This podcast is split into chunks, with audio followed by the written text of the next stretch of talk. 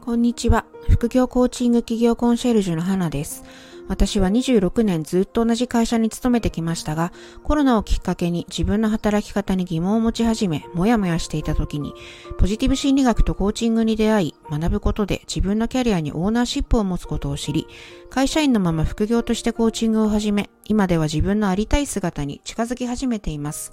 このポッドキャストでは、コーチの資格を取得したけれども、なかなかセッションに結びつかない方、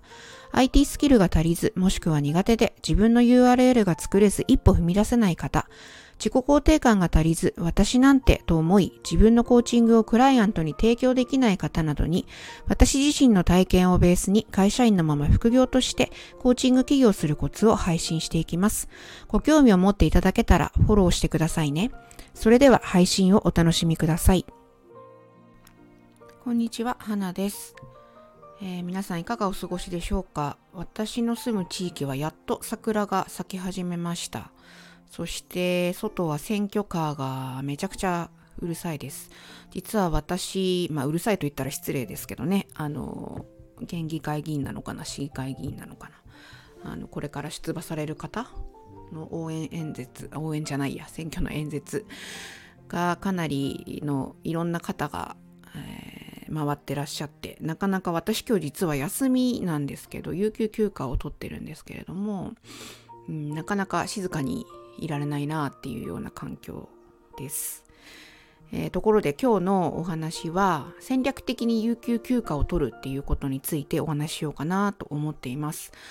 えー、副業を開始して私さんねんめなんですけれども、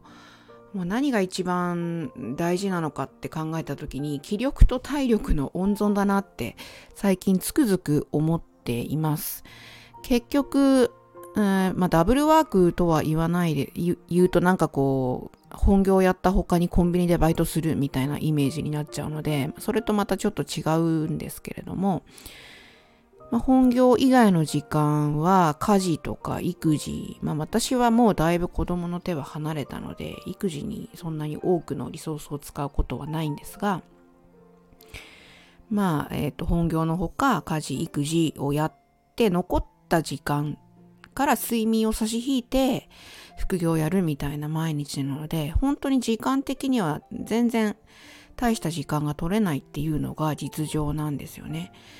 で、それを一生懸命やり、やっちゃうと、副業にこう力を注いじゃうと、睡眠時間がね、どんどん削られていくっていう、その悪循環。で、睡眠時間が削られていくと、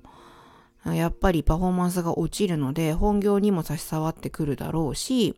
結局副業でやっているも時間帯もクリエイティブなことを考えられなくなっていくっていう、そういう感じになってしまうので、睡眠には本当に気を使って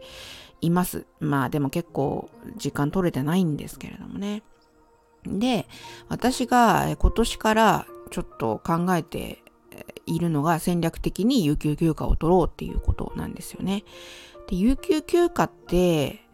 まあ、会社員の特権ですよね。休んでるのにお給料入るって個人事業主じゃありえないことだと思うので、まあもちろんね、コンテンツビジネスとかって言って勝手にあのお金が入ってくる仕組みを構築できていれば、あいくら仕事をしなくても勝手にお金が入ってくるっていう風になると思うので、私もそこを目指してはいるんですけれども、今その仕組み作りに邁進しているっていう最中で、なかなかまだそこまではたどり着いていません。で、話を戻すと、その戦略的に有給休暇を取るっていうことは会社員の特権だなっていうふうに思ってて、でね、その有給休暇を取ったからといって、もちろん遊びに行く時もありますよ。うんと、ウェルビーイング的な考え方をすると、まあ最初に予定を、もう遊ぶ予定を入れておいて、で、うんと、有給を取って、人があまりあの土日ほど混雑していない平日に遊びに行くっていうのはめちゃくちゃいいことだと思いますし、私も時にそういうふうに有給休暇を使っていますが、今の私が一番必要としているのは副業をする時間なんですよね。まあ、なんでかっていうと、副業を軌道に乗せて早く会社員を卒業したいというふうに思う気持ちがあるからです。なので今日はえー、有給を取って、まあ、ほぼ、あのー、その時間フルに、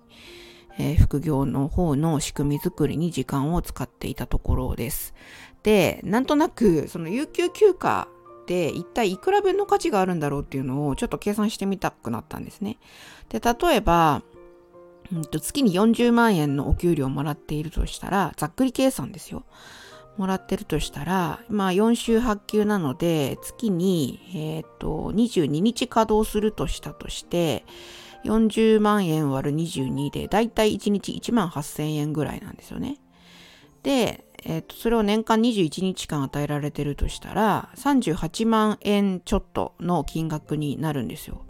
これ有給取らないと、このさんじゅうはちまんえんぶん休めるのに、それを無駄にしてるっていうことなんですよね。すんごいもったいないなと思って、えー、頑張っ、まあ、そこで頑張ること自体が本当はおかしいんですけど、月にふつかぐらい、そうすると年間にじゅうよっかになるわけじゃないですか。私前の年の分も繰り越されてるので、今今年度よんじゅうににちかんあるんですね、今年休みが。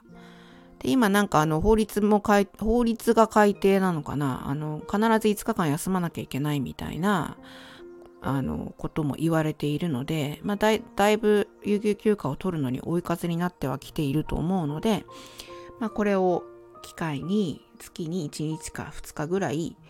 えー、有給を取って、まあ、そんなこともできないのっておっしゃる方ももしかしたらリスナーさんの中には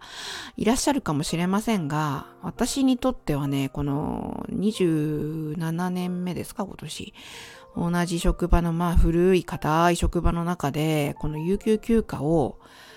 毎月取るってなかなか自分の殻を破るっていう感じのことなんですよね。なのでそこにちょっとチャレンジしていきたいなと思っています。なので今日上司には休む理由は、まあ別にいつでも休む理由はいらないんですけどね、有給休暇なので、まあ、特に言わずに休ませていただいていいでしょうかと言って、えー、有給休暇を取りました。ということで今日は戦略的に有給休暇を取ってみませんかというご案内でした。